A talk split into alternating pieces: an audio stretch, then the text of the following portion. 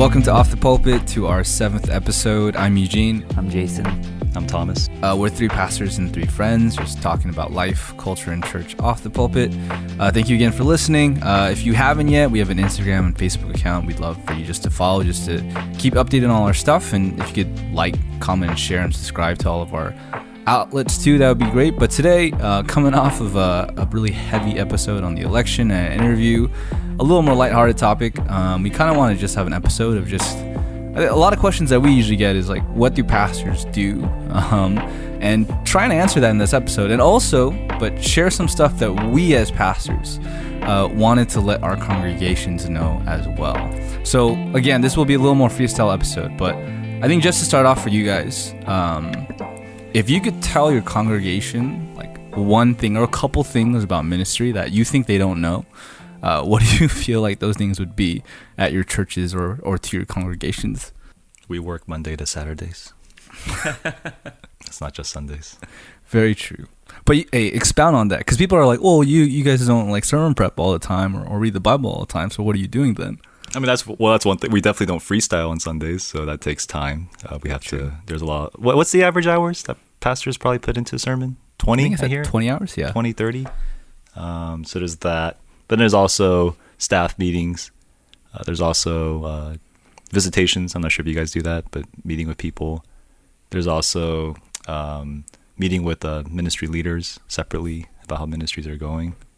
And then there's kind of those, it's kind of also depending on the season. So if you're starting a new campaign or if something new's happening or if you're finding a building, just kind of these different seasonal things happen where your weeks are taken up by just meetings and planning. So pastors wear a lot of hats, a lot of different hats. You know, I think, um, you know, obviously there are certain things that are fixed, like you said. You know, you know that there's a sermon you have to preach week mm. to week. There are meetings that you have to have. Um, you know, premarital counseling sessions. You know, there are things that are kind of fixed in your schedule, and then there are things that can happen at any moment that can literally hijack the entire week. You know, mm. COVID. Um, you know, something crazy in the news. Uh, you know, the election. Um, someone in your congregation. You know, like I think um, a family member becoming ill or um, a death. You know, these kinds of things. They immediately, obviously, um, take priority, and so, you know, sometimes that can be your entire week right there. Just um, caring for a family, caring for a member. And so you're kind of moving seamlessly um, between being like a counselor, a preacher, teacher, a manager, a coach, you know, entrepreneur, um, on top of kind of your duties as a father or husband, um, at least for us here. And and I would say, you know, um, you know, not to, uh, I don't want to over spiritualize this, but I would say, especially in ministry, being a good father and husband is also integrally tied to, I think, the integrity of what what you do. Um, hmm. I think there's there's an, there's a different kind of um, I don't want to say expectation, but I think it, you know um, it's it's part of it as well. Um, You're supposed to be the best dad at your church and the best husband. Exactly. Yeah. Exactly. Like the worst part of COVID has been having to listen to myself preach while sitting next to my wife. Because the whole sermon, she's looking at me like, You believe that? Wow.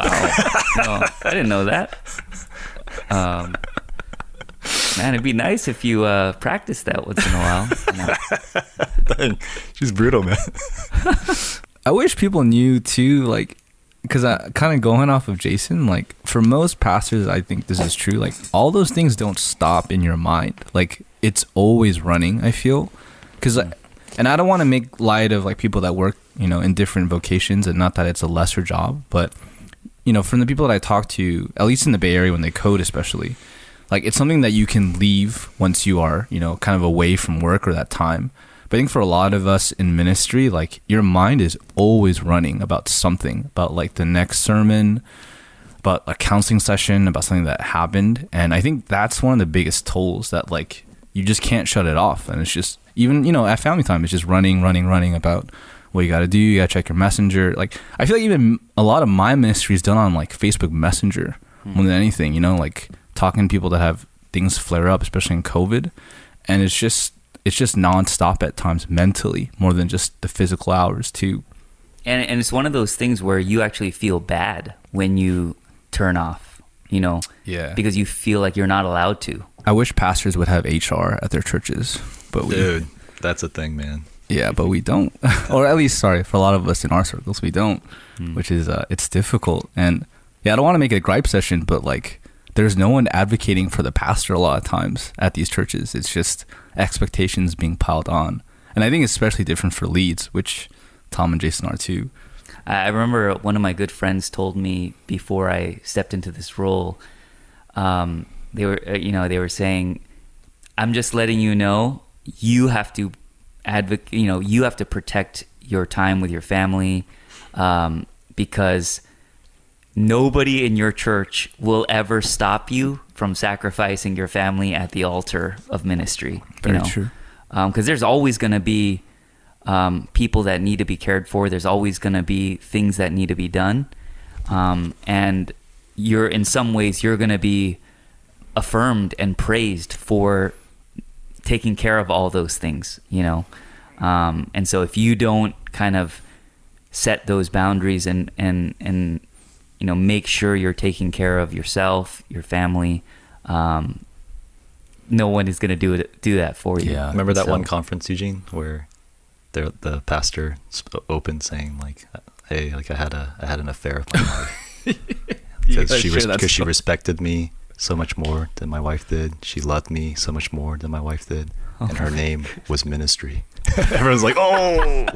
And all, the next speaker is like, "Dude, I slept with that girl too, man." Oh, it happens.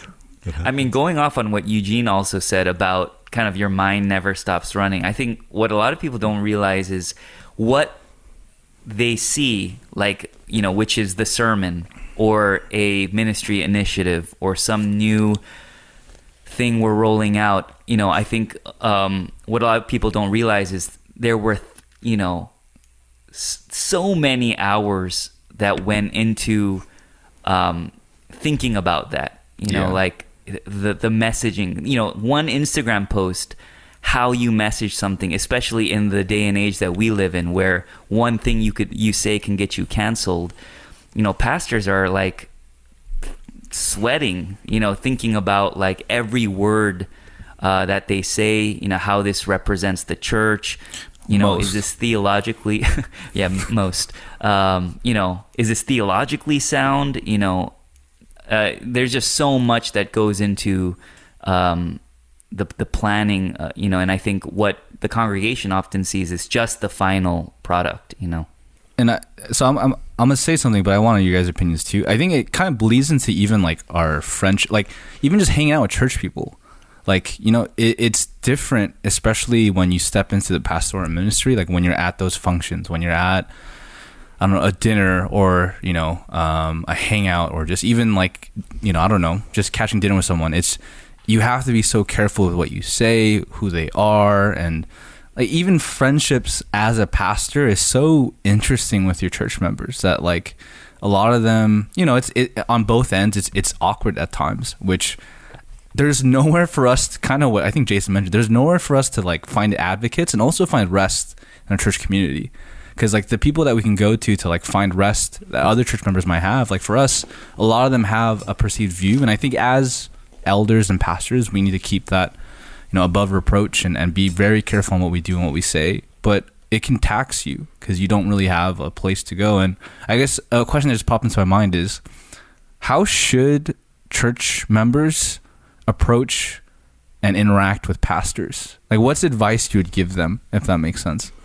Well, I guess for me, I have the benefit of um, having been a part of the this community, um, like not as the lead pastor for you know close to seven years, and so um, I would say Carol and I um, are really blessed that we act we have people in the congregation that you know don't only relate to us as their lead pastor you Sure. know and we have people that we feel like we really do have that safe space to be ourselves who who who don't treat us um, any differently because of um, you know the role that I'm in um, but for sure um, it's a th- it's all it's always a thought that's there now you know um, So it, it's possible, I think, to have friends as a lead pastor, or maybe just as a pastor in general. Do you think it's wise?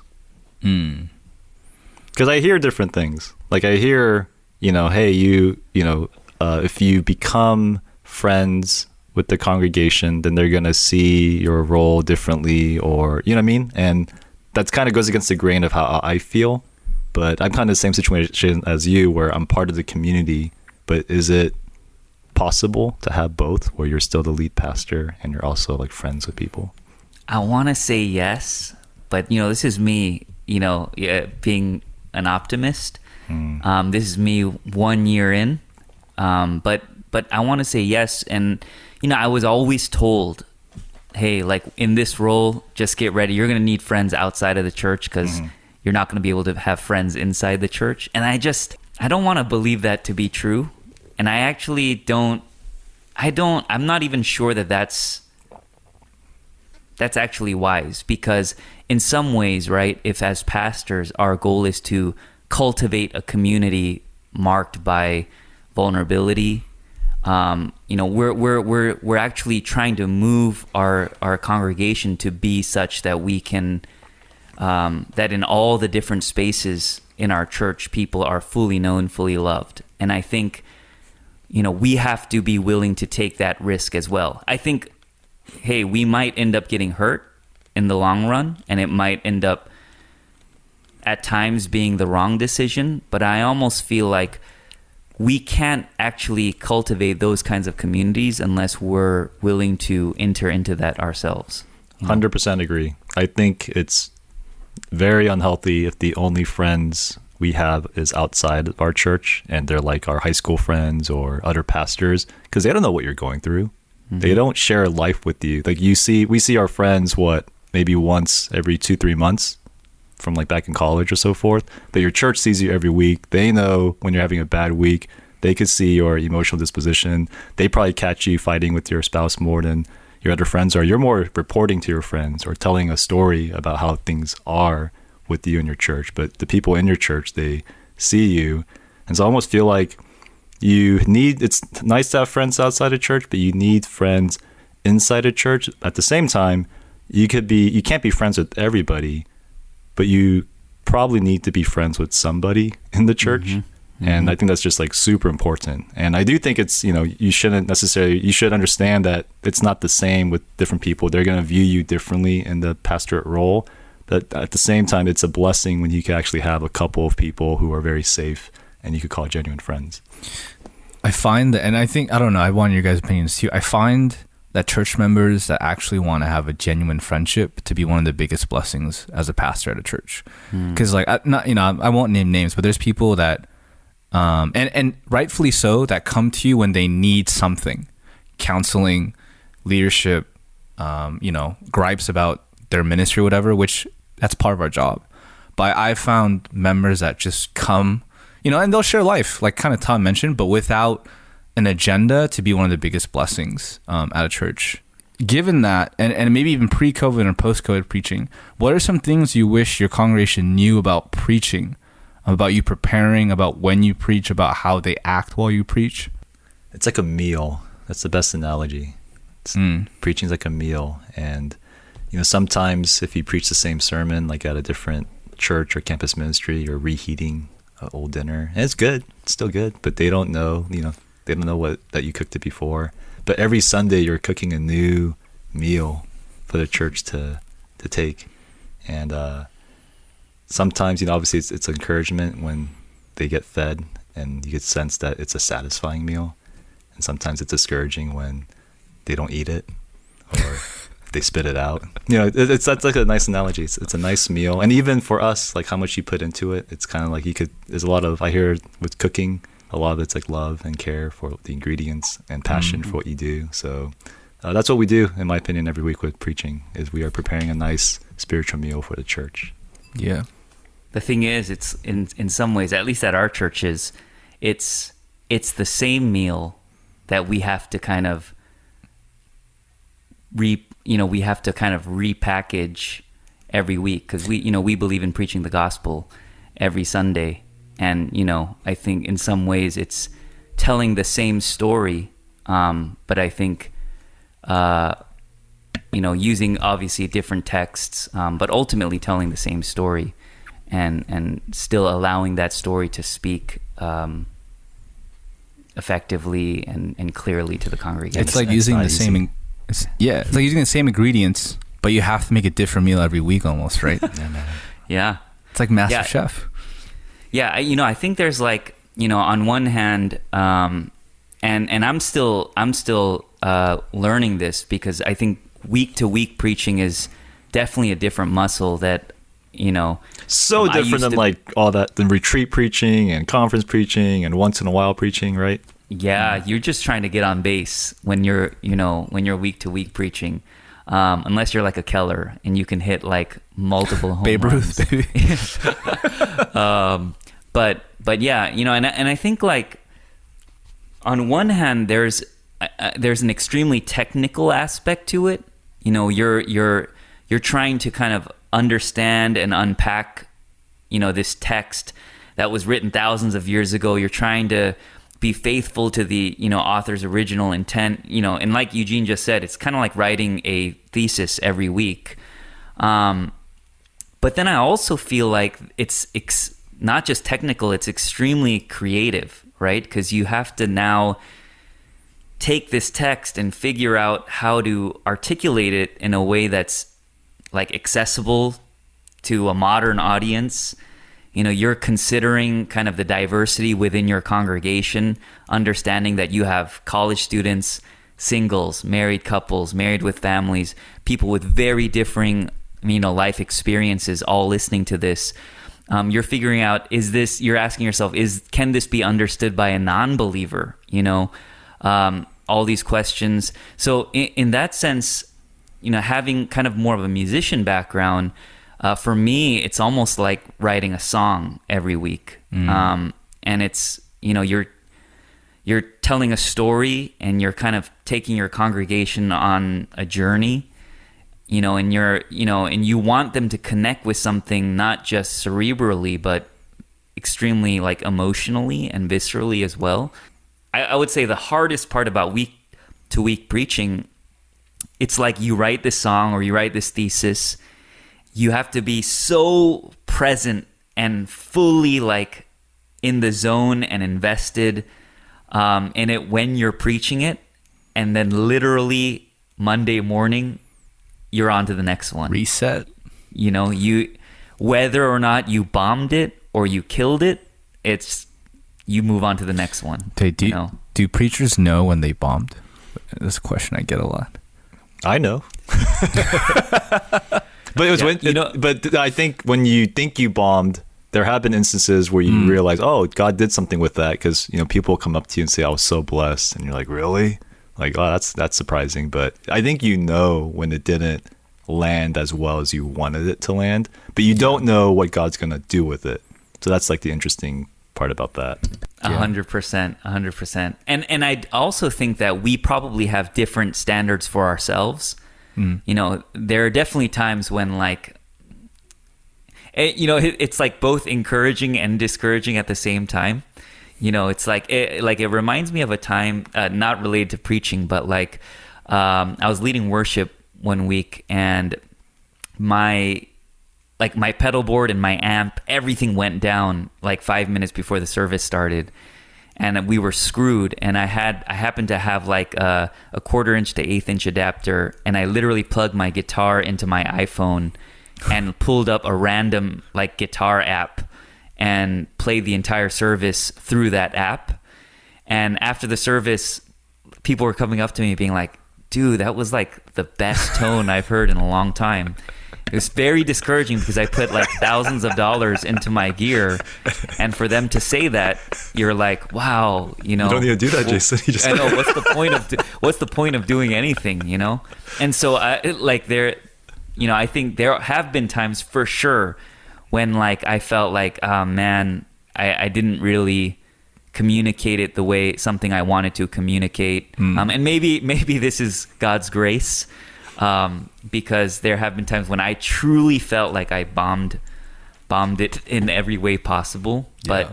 you know, there have been people who've who've been encouraged, and so those are moments when you realize um, it's really not about you. It's like that that analogy I heard where it's up to you for the sermon to be uh, good, but it's up to spirit the spirit for the sermon to be great. You Mm. can't make the sermon great, but it's up to you to make it good, depending on how much work and time and prayer you put into it. But the spirit is what makes the sermon from good to great, and I find that to be pretty true. Yeah.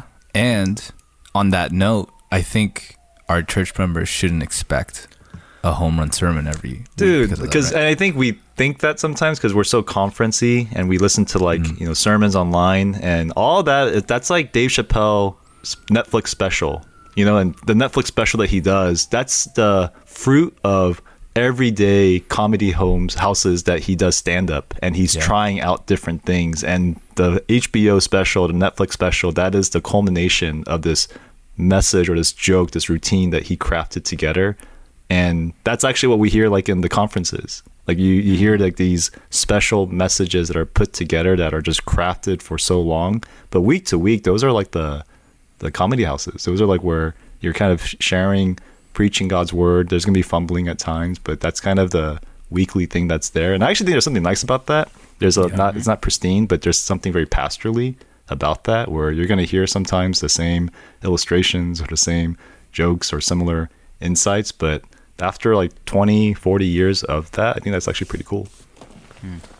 I think that's that's a really good way to put it. I think just preaching is it's it's hard. Uh, It's really rewarding. I think it's a great thing for pastors, but I hope people just know the amount of work that goes into it. You know, one thing like people always say is like, "Oh man, that sermon didn't hit me particularly." But I wish people would know like when we were crafting a sermon, especially for the Sunday pulpit for Sunday service pulpit for like an actual service, there's so many people we're talking to, and some texts like kind of ignite a certain group or certain person in mind, and and I think people don't realize that sometimes that like yeah we're it's not you know we care about you as an individual, but we're thinking for the body when we're preaching to you and there's seasons like Ecclesiastes talks about, and there's certain seasons where we want to emphasize certain things to certain people. And other things for certain people's too. but i think the meal analogy is nice because i don't remember every meal i've eaten Yeah. i was fed and i think so long as we're preaching faithfully from god's word they're being fed of course there's those special meals you go man that one dinner was amazing and you just Yeah. remember that uh, but those are rare. It's usually are you getting fed? Are you growing? Are you healthy? And i think that's a sign of faithful preaching.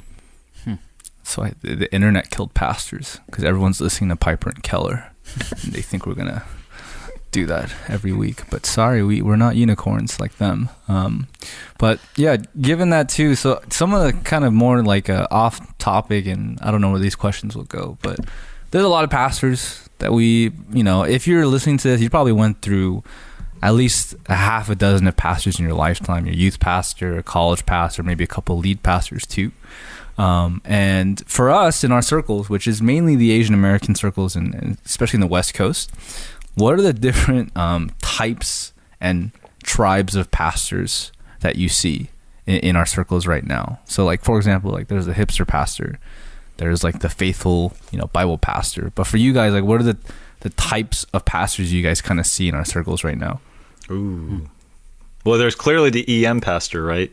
The EM pastor who's the English ministry pastor that cares for the congregation and they'll go broomballing with them late at night and very relational uh, preaching. They don't mind if the person's sleeping because it's very relational. So there's the EM type of pastor that's there. There is the Bible preaching pastor, Bible churches where it's verse by verse and kind of Masters, MacArthur, and and so forth. Which there's that kind of tribe that's there. Then you have the the gospel centric preachers, kind of acolytes of TGC and Keller, and they make sure no matter how non sequitur it is, but Jesus Christ died for your sins. Remember that, and there's kind of making sure there's a faithfulness that's there as well. Um, and then you have your um, charismatic pastors. Like they're just they're the sermons that go on for like an hour and a half or so, and it's really filled with illustrations and passion and so forth. Those are probably the main tribes I encounter, and then you have your super reform guys that are there as well. But I think those are probably the main tribes I've seen. Yeah, I guess I, I would more see it uh, almost like, um, yeah, I definitely see kind of like the relational pastors. You know, maybe pastors of smaller churches. They know all their congregation members. Um, you know, just very involved in the day to day. I think on the opposite side, you kind of have, you know, uh, more CEO like pastors, maybe. Um, kind of, you know, church as kind of a mega institution um, where things, you know, where they they're more like there as like a visionary. They're they're a visionary. They're not really connected. They're it's almost like a conference speaker every week. They're not maybe super connected in the day to day of their congregation members. Partly it's because they have so many. Yeah. Um, but they're more like kind of leading or running an organization. Um, and so, and then I think you have everything in between that. Yeah. No, I think the tribes Jason and Tom mentioned really well. I think for me personally growing up, and I don't know how true this will be or not, but the pastors that I've grown up, and even now as a pastor, I've seen too that three types of, I think the tribes Tom and Jason got correct, but these are the types of pastors I see character wise. Hmm. There's like the really good teaching pastors, there's like the homie pastor, and there's like the leadership, I will like- follow you to the death pastor. So it's like prophet, priest, king. Yeah, yeah, yeah. Kind of. I guess more in like layman's term, which I, I think that that if you don't know prophet, king, uh, priest, it's like um a paradigm for leadership in the church, which I think, find it to be true. You got like people that are really just chill. Like I just in my Super mind, it's like the guy, right? yeah, like the homie guy that like yeah, like it's really easy to hang out with him, but like when he preaches, it's like nah, he's a homie, so I'll listen to it. You know, like I always find the good teachers, and this is very general. When you actually like talk to them face to face, it gets really awkward. They're so weird. Yeah. Not all of them, 'Cause- but sometimes. they're reading too many books and like mm-hmm. they're not in tune with like what's going on and I, it's interesting i won't name names but even like big time pastors that i've heard of of people at their churches like they they they say that they confess like yeah when i talk to this lead guy who preaches like this crazy culturally changing sermon like he can't hold a conversation face to face which is like that's interesting and there's like just the oh captain my captain type of pastor where it's like I don't know how if he preaches well. I don't know if he is a homie, but like I will follow him to the death because he's a good leader. He's like an alpha, like you know, rah rah rah guy. Um, and I've seen those type of. And if you don't, if your pastor doesn't fit those three, like yeah, maybe you're lucky where you have a unicorn or a blend.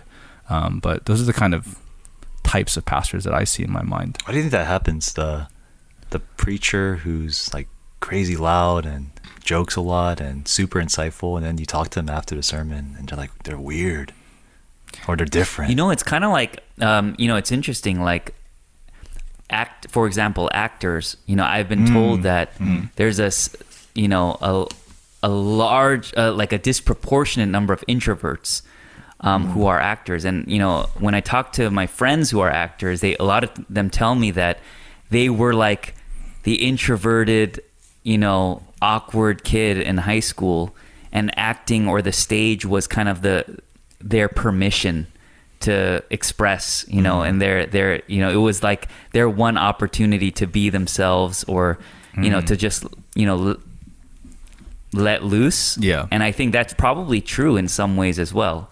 You know, I think with Yeah. like you know when you are when you um, get to teach week to week, it's kind of some your, your church giving you permission, Right. Um, you know, to to express and you know, I also think if you're teaching really well, that takes a lot of time. That's true. and that means like you can't even like have friend type of time True. like the amount of books keller reads tim keller is like oh this guy like maybe i don't want to like you know say something that's not true but his friend must just be kathy keller his wife. Because like he's just reading and i think he said this right? He like i read to like reach people and that's how he's like he's built. And he just doesn't have time to like interact with the people which i see a lot of times. It's but then you know like the people that are is really good at interacting with people like they don't have the time neither in good or bad ways to like invest in the the reading and teaching. That's that's how i kind of see it. And i don't think it's a bad thing because i think both kind of pastors are needed in the church. But i don't know. Tom I, I'd, I'd i'd love to hear why you think so.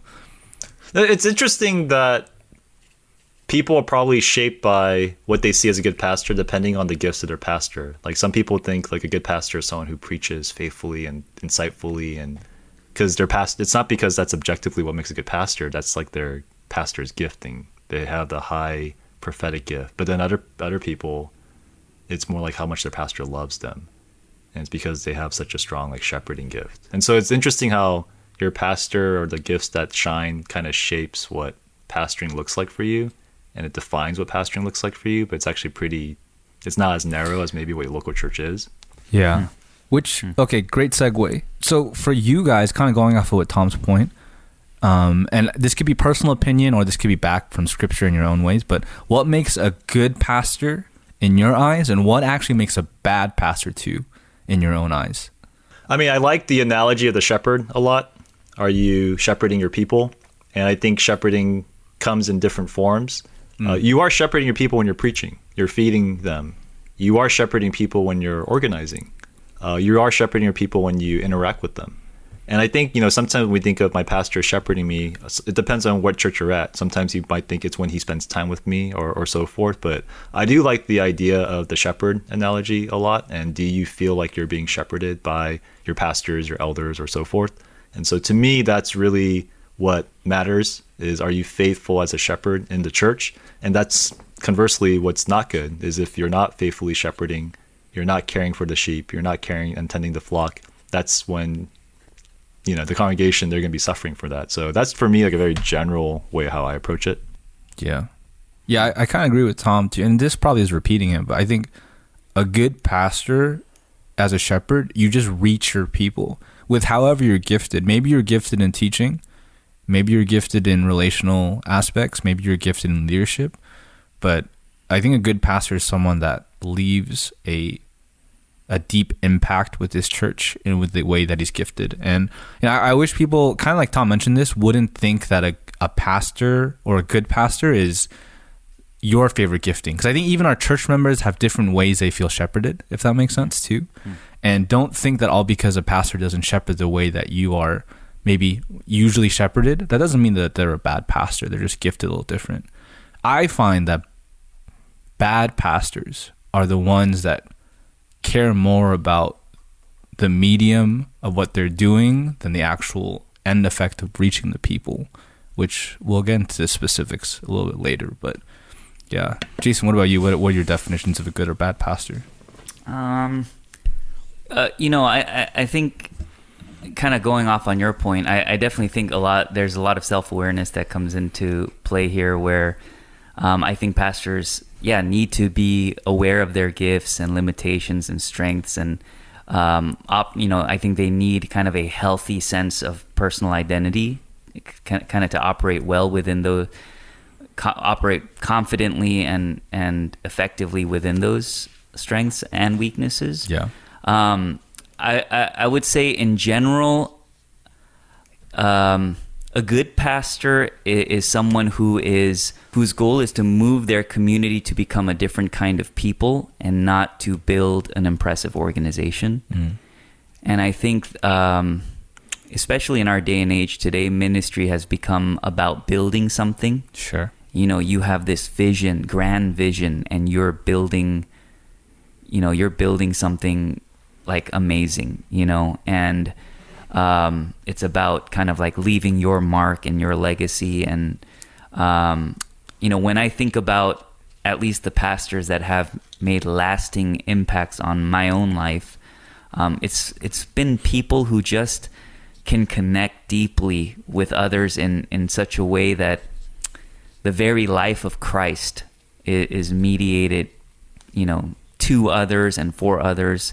Um, I would say it's you know good pastors for me are pastors who have really um, exemplified like a ministry of presence, right? Just um, You, Yeah. you know what it is? If if you're just not weird and you love Jesus, like that's a good pastor. Like he's gonna be okay.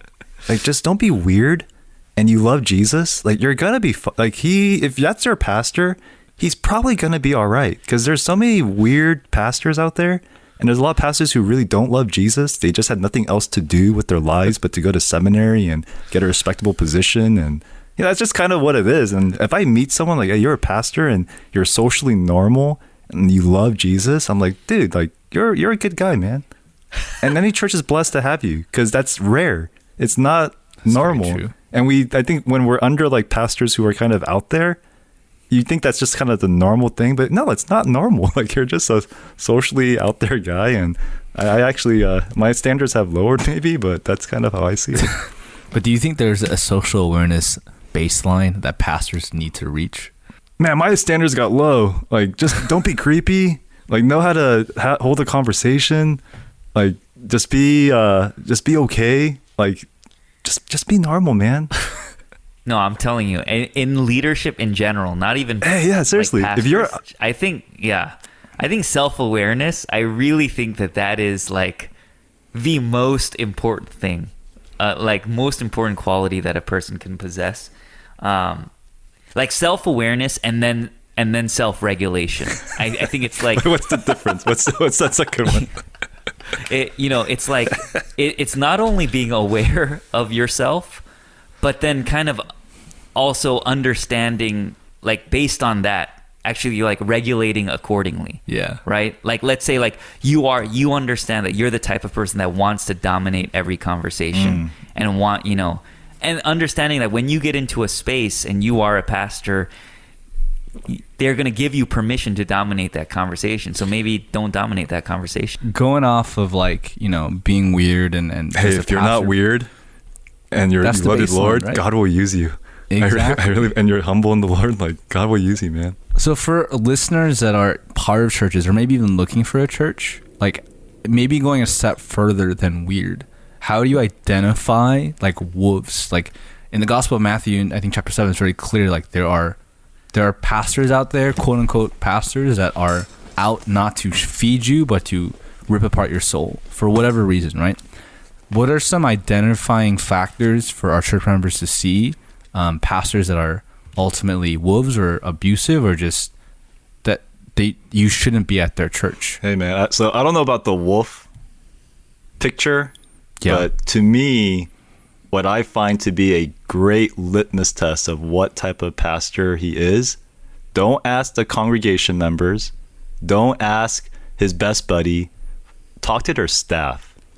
Because to me, the staff, they experience and relate to the pastor in such an interesting and unique way that's radically different than everybody else. Because everybody else has a, you know, when you're a congregation member, you're seeing a persona of who he is. And, you know, it might be a true persona, might be a false persona. You just don't know. And they won't be there unless they actually like the pastor, usually. Uh, the elders, a lot of them, they are close with the pastors or they have his back, or maybe, you know, there might be issues, who knows, but you kind of don't know with the elders. But the staff, the pastor, in a sense, doesn't really have to kiss their butt. They're his, they're under him. And when someone's under you, you could kind of treat them however you want to treat them.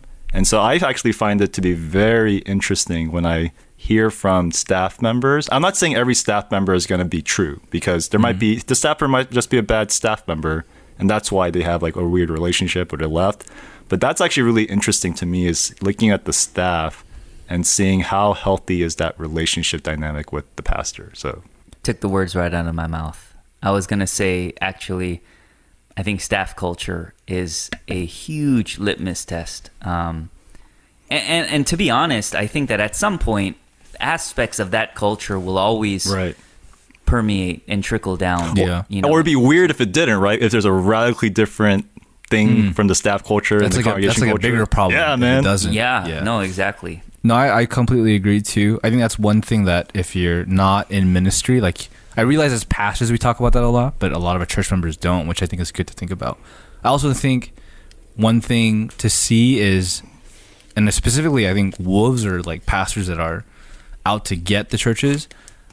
Do they have friendships Mm. outside of the church? Genuine friendships. It's easy as a lead pastor or any type of pastor to have friends at church because you have a status already with that church. And kind of going off of Tom's point, it's kind of connected that you, the staff know who this guy is, whoever the lead is. I also think like the amount, not an amount, but the the amount of genuine friendships. It doesn't need to be a lot, but are there any genuine friendships outside the church with these pastors? Because oftentimes what happens, I think, is if not, like they don't have a sounding board, they don't have a a piece of like sane advice giving to them because the church might always tell you what you want to hear. Your leadership might always tell you what you want to hear. But friends, even if you, I, I got friends that are like, you're a pastor, they're going to tell me exactly what they think on their mind. Right? They don't give a flying whatever that I'm, I'm in the pastoral ministry. And I appreciate that because it keeps me grounded too. So I always, you know, I, I think it's hard to like look it up, but like, yeah, do, do, do your pastor or pastors have genuine friendships outside the church? Keyword genuine, because just because yes. you know you post a picture with another pastor and you're hanging out at Coffee Bean, like they're not friends. Like they are, like they're networking. They just Wait. met like uh, two months ago, man, and they're you know, and we act like, oh, this is my my friend. It's like, come on, man, you've known him for like three months. You're trying to do something ministry wise. You want to get each other to guest speak at each other's churches. Come on, like who are the the friends in your life? And oftentimes it's like the long lasting friends, right? The ones who yeah. had that they knew since college, who knew them before they became a pastor, who's not afraid to say what's up to you if you are going off the rails those yeah. are when I see people with friends like that, I'm like, dang, you you're probably in a healthy spot because they're not going to let you get away with the the pastor card when you're going crazy. Totally. And this is like not even pastors, but just for people, like even for marriages, I know oftentimes how the marriage will be by looking at the groomsmen or the bridesmaids. Like, are they just there because they need to be there or the actual genuine friendships. Man, friendship is so important. Yeah, like not even for the pastoral ministry, but for any aspect of life. Like they they they kind of anchor you in marriage, in family, in work, even in pastoral ministry. So like I think you don't so you don't important. need them to survive, but you like need them to thrive. You know. Yes. Yes. Yeah. With that, and this might be a, a a hot topic question, but are all pastors friends? With each other? Yeah. Oh no, no way, man. so, so this is why I preface that because I think a lot of people listening might not know the the the actual workings of church networks and churches as a whole, if that makes sense. That they, uh, it's pretty interesting, but I think a lot of people think like, oh yeah, like all churches are like one church and all pastors are just all friends. Like it's just you know they're gospel centered people, so that's just what they do. But what what's what's the most realistic yet edifying take to that question? Well, at a positive level, though, I will say like it's kind of like the NBA. Like if someone's in the NBA, there's like kind of an understanding of like, oh, we're all in this together. So no matter that's very true. no matter what, like like brotherhood. Yeah, there's respect. Yeah. And so anyone who you meet who's a pastor, like, dude, respect, man. Like I don't know what your story is, but God called you to this unique position that's there that not many people understand. So there's always this sense of respect, camaraderie, and fellowship because of that. Except it's not like the NBA. It's kind of like war or something. Yeah, more like yeah. You, you served in the military and like and me too. Yeah, you kind of not everyone. Yeah, I mean, I think in a I think in a perfect world it would be what you said, you know, and I think that would be great. Um, I think reality, eh, you know, and it. I, I, am still new at at this, um, you know, in my role, but yeah, I think a more uh, more apt illustration would be like Game of Thrones, you know? Ooh. Like, I feel like. Whatever do you, you mean know, by that? what is this show that you speak of? yeah, I've never seen it actually. But, but you heard. I, I, know, I know all the characters uh, and the plot lines very well. Um, but yeah, you know, I, I think a lot of frenemies. There's a lot of inner, you know, I think there's. Um, you know, I think there are alliances. Sometimes it's theological, um, cultural. Um, you know, I think, you know, I think there's inner competition happening. You know, I think Tom, you posted this like, um, I think it was like the first week of COVID. Oh yeah, COVID church, and it was like the perfect illustration. I think you said something like, like today, it, it, today's like like when when when you uh when everyone's presenting their school project or something. Yeah, man. Oh, And then, because like- everything's virtual finally, and like everyone can Everything's see everything. That's true. yeah, and you're looking at all your, you know, friends' projects, and you're like, crap, Yeah. mine sucks. You know, um, I, I think that there is a lot of that. You know, and I, you know, I think it, it, it comes with with the territory, especially because the world that we live in. Yeah. you know the the metrics by which we gauge success is so so much of that is based on numbers based on appearance based on image. And so it's hard for that kind of thinking to not seep into the church. Yeah. where you you know you look at a pastor that is pastoring a church of like thousands and you're like man like I you know why can't I be that person? Or you know uh, you know I think that there's just that that's natural. I, I wish so like I, I think it's true. There's there are fused like and i'm not you know it, it's just being real. It's like the nba like there are enemies like russell westbrook and R- rajon rondo don't like each other although they probably respect each other right? Westbrook or Chris Paul. probably all three no? Oh, yeah. they, they have they have major feuds.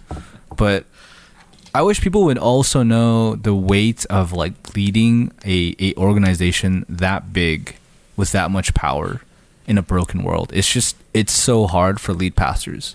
And i think like and this is coming from an associate like a, an understudy pastor looking up at someone that planted a church at my church.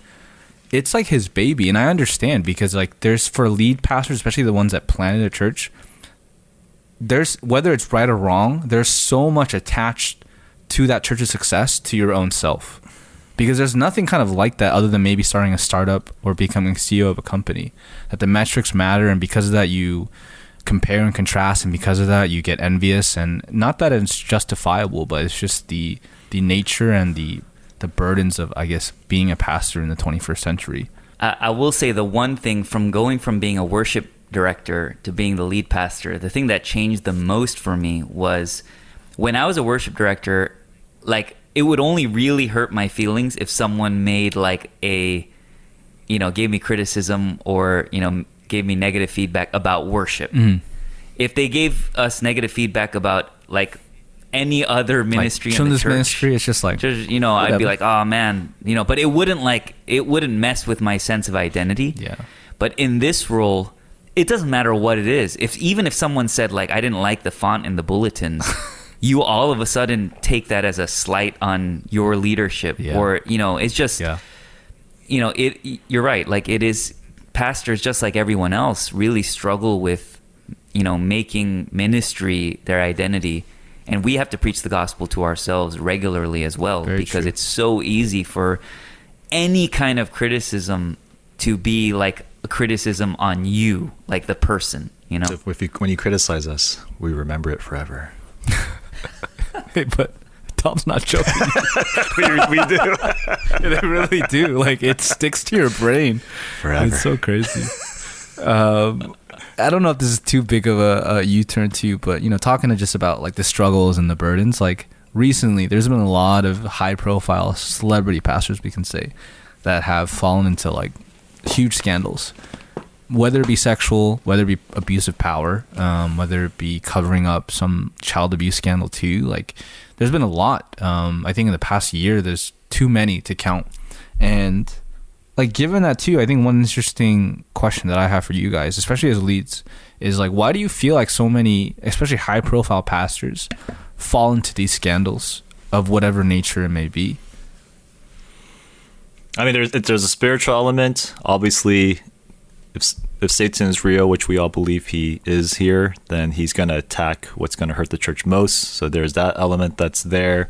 There is the pressure where you become self-destructive because no one really you- you're kind of alone in that position and no one really fully understands until they're also in that same bunker with you or in that same position so there's that element as well um, but i actually think a lot of it has to do my big two biggest things that i think about when someone falls apart is one like what was the system in that church that allowed that to happen? And it could have been a good system who knows? But oftentimes maybe something was off with the system the accountability that was there. And also just the personal relationships and friendships. You, often find people who fall apart. No one really knew them. No one really had permission to access what was really happening with their life. And again, this is the theme we're talking about friendships. They didn't have genuine friendships. They had people, they had the Instagram posts, but did anyone really know them and were really their friends?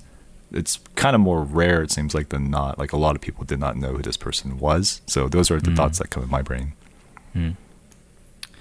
Yeah, I mean, I think um, to go off of Tom's one of Tom's points, like I think there's a huge systemic issue right now with churches in general, like elevating and cultivating kind of high profile, quote unquote, celebrity pastors, and and so in in some ways, you this is what this is the th- these are the kinds of people we are cultivating you know?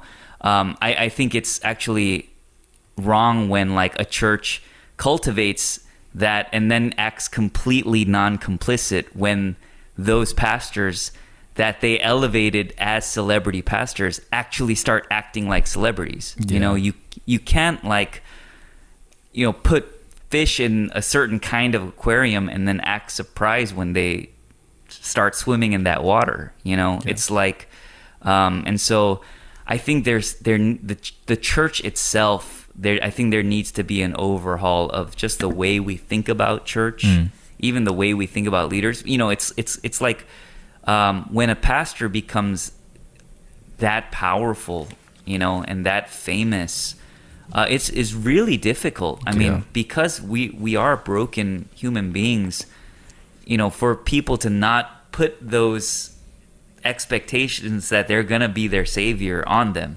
you know, and so um, that's kind of why, like, you know, we'll we'll build them up, you know, and then when they when they don't meet our expectations or when they don't can't save us, which they won't, they'll always fail.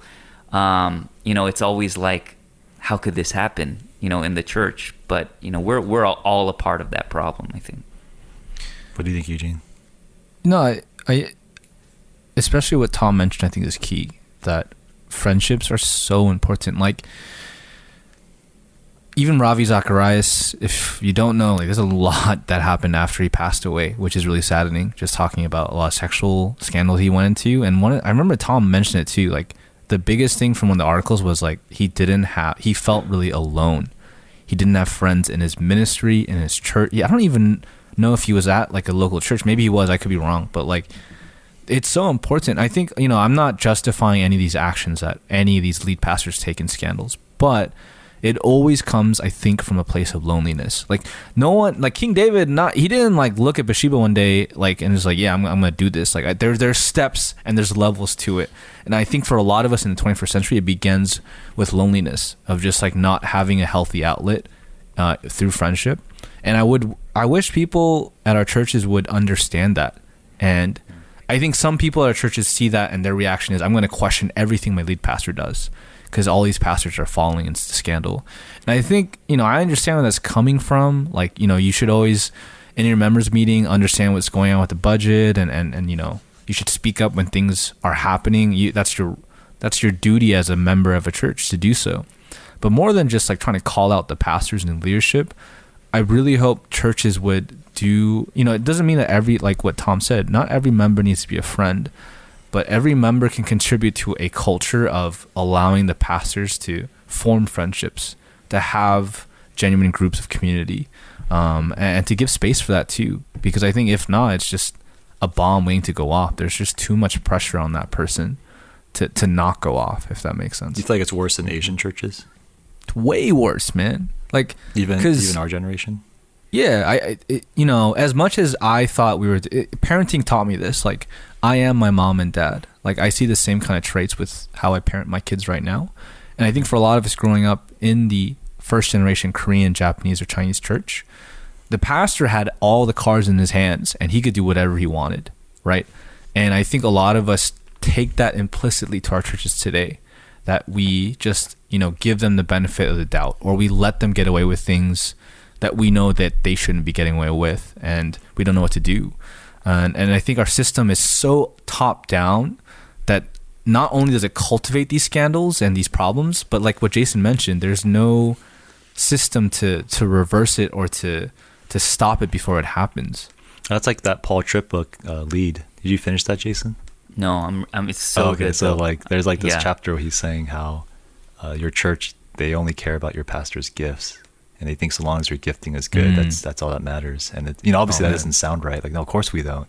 But it's like, yeah, you do because so long as they're doing well, you never question how they're doing. You know, so long as they're preaching faithfully and they preach good sermons, so long as they're there, present, they're functional, you think they're thriving, and you're good with them, with them, whatever is happening. Even though deep down there's, there's a lot of brokenness that's there, and what, pretty much what you're looking at is the gifts, and you think that's fine, uh, and so that just shows how much more gift oriented we are towards our pastors and what we expect from them, Yeah. rather than character oriented or seeing the fact that how are they relationally with people. Hmm. Very true. I think the reverse is true too. That if they only do bad, that's when you react of like, oh, now he's a bad pastor hmm. because he did a bad sermon, a bad leadership mistake. Pretty much like you guys, see, you gotta humanize them. Yeah, you they're just pe- we're people with like we have. I mean, it's very cliche, but we're as flawed as a church. Like, there's no difference really in in our character. Like everyone sins. It's that's a part of humanity, and I wish people would understand that more. Um, but yeah, so I guess to end on a, a positive note, or I try to every episode, is uh, what's been the most um, surprising blessing as a pastor for you guys? Um, you know, because there's obvious like you know when you preach or when you counsel, but what's one surprise blessing you've had? Um, you know, especially for you guys because you guys turned into leads um, within uh, a little over a year now. I always say pastoring is like marriage. The highs are the lows are way lower than what you thought it would be, but the highs are way higher than you imagined. And I Mm. think that's true of pastoring. Like the lows are like, wow, I did not expect to feel that when I gave a bad sermon. I did not feel expect to feel that when people criticize the church. But the highs are pretty crazy and it's super encouraging. Like you see things that people don't see or you hear about things that people don't hear about because you're like planning things and you see from the plans God answering prayers in the midst of that planning or people sharing burdens with you and you are privileged to hear these burdens and walk with them and journey with them and to see them actually do well at the end of that journey like who else has the privilege of seeing that. And so to me i feel like we have like access to people's lives because they're sharing it with us. And when we're journeying with them by faith i think that's been really cool that i did not i didn't know how rewarding that would be to journey with people in those highs that they go through and the blessings that god has brought them through. So to me that's kind of how i see it. The highs are far higher than i imagined. Yeah, I think to, to go off of what Tom said, I think the biggest blessing I've had is not like when I preached a good sermon or when I accomplished a great project at our church, but like when people, whether it's explicitly through something I did or implicitly through the church, like mention, man, I've grown so much closer to God, or I've I feel more connected to Him because of True North, uh, my church, and you know, I, I thought like, yeah, that's just part of the job and what we do. But I, there's such a big blessing to know that like the work that we are hopefully trying to do is like somehow through the Spirit's power able to connect people to God more. Because like mm. to me, I'm like I don't know, I, I'm not an emotional guy, but when people mention that, especially in COVID, when I thought like me and Jerry just scrambling at True North to get anything done, and some people are like, "Oh, this is you know," a lot of people are suffering, but a lot of people are always saying, "Oh, we actually feel connected from what you're doing." It's just like, oh yeah, one, I have no idea what I'm doing. I think it's all God. But two, like, oh yeah, even God can use our broken efforts during a pandemic to connect people to Him is was a surprise blessing to me at least. So yeah, Jason. Yeah, I mean, I totally agree that the highs are higher and the lows are lower. Um, I think I think for me, like you know, I was always told that. I mean, I already knew going in. They said that this road was going to be lonely, um, and I would say probably for me, I don't know about you guys, but like if I were to like say what the loneliest moment every week is, it's probably like right after I finish preaching. Or you know, or or maybe maybe not right after, but like when I go home that night. You know, because there's this moment of like se- a lot of self-doubt and insecurity where you wonder like did anything I say today connect with anyone? Did it make a difference? You know, you know, you think about all the ways you could have been better. Um, yeah, you get into your own head, have like an existential crisis, um, and and for me, it's actually seeing like e- either getting emails or seeing tangibly people like either responding, um, you know, or or just telling you straight up that you know what what's been happening at the church has or or what's what's being preached or you know what they're learning and that it's actually making a difference in their lives. Like it's actually it's actually changing the way they interact with their spouse or their coworkers that it's actually making a difference in their perspective. Like those are the moments you're like man this is amazing. You know this is um, it really god is really using things that you think that he couldn't use and he's really making an impact on people's lives. And so yeah like for me like even with the live stream like i'm with you eugene. I expected by this point to like look at the number of eyeballs on our live stream slowly dwindle down to like three two one you know until it was just like Me. you know me and my wife watching. You know but even to just see the eyeballs every week people showing up amidst covid um, and and and still you know making an effort to invest in the community that's been so encouraging. Um, yeah Yeah. So, moral of the story: if you're listening, just message your pastor and tell them. Uh, I hope you get friends. Hey, if anyone's wondering if we have friends, we are friends. in this That's podcast, that's so. why we're doing. This. We this are friends that's why we're doing this. That's this the only reason because no one's listening. No, I'm just kidding. But yeah, if, if you're listening, I hope you can just, yeah, just cultivate a healthy friendship culture for your pastors and just encourage them because it's it's a hard life out here um, for pastors right now. So yeah, thanks uh, thanks for listening. Shout out to uh, shout out to Kelly Oubre Jr. Thank you for joining the Warriors. I hope you come out to True North one time uh, if you're listening. But um, but yeah, thanks for listening. If you like, comment, share, subscribe, that'd be awesome for episodes, and we hope to see you uh, next episode.